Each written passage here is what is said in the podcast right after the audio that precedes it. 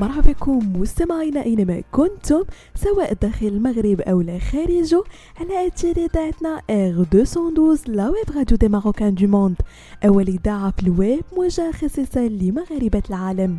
فقرة Care Week مستمعينا كنفقكم مجموعة من المواضيع اللي كتهم الصحة الجسدية والنفسية ديالكم. تابعنا جميع الأحداث المأساوية اللي تعرض لها مؤخرا الصحفي الفلسطيني وائل الدحدوح بعد ما قصفت قوات الاحتلال الإسرائيلي سيارة ديال الابن ديالو حمزة وصديقه الصحفي مصطفى ثريا. وائل ماشي الخسارة ديالو الأولى هادي بحيث فقد الشهر السابق مراته وولده والحفيدة ديالو. ليكون الجواب ديالو بعد تلقيه خبر استشهادهم. معليش. العالم كله تفاجئ من قمة الصبر اللي تحلى بها وائل بحيث أعطى الكل درس في تقبل آلام الفقد والوجع ديالو. لكن مستمعين تكرر مشاهد خسارة الشخص الأكثر من فرد مقرب سواء من الأسرة أو الأصدقاء كيكلف الشخص ضريبة نفسية باهظة الثمن. كيطلق عليها خبراء علم النفس بالحزن التراكمي ما هي أعراضه وطرق التعامل معه للحد من مخاطره. الحزن التراكمي هو تتابع مجموعة من الأحداث والوقائع المريرة باستمرار سواء تعلق الأمر بالخسائر المادية ولا البشرية بحال ما كيفقد الفرد الأشخاص المقربين جدا خلال فترة زمنية قصيرة بزاف.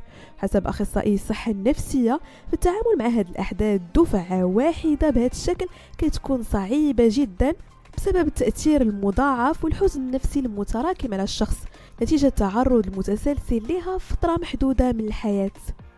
فيما يتعلق بأعراض الحزن التراكمي فكيصاحب الأشخاص اللي كيعانيوا منه الحزن الشديد شعور بالذنب والندم شعور بالقلق والتوتر إحساس بالعجز الغدر العاطفي لأن الأحداث عبارة عن كابوس غير واقعي الشعور بالإرهاق والإعياء الشديد الأرق وفقدان الشهية. وأخيرا مستمعين طرق التعامل مع الحزن التراكمي. لحد من آثاره النفسية كينصح الأطباء بعدم قمع الحزن وعيش اللحظات الأليمة كما هي والاستعانة بالأشخاص المقربين باش هكا تحصلوا على الدعم النفسي واستيعاب أن الحزن كيستغرق وقت الشفاء داكشي علاش من الضروري الاستعانة بالصبر. بهذا مستمعينا كنكون وصلنا لنهاية فقرة Care Week.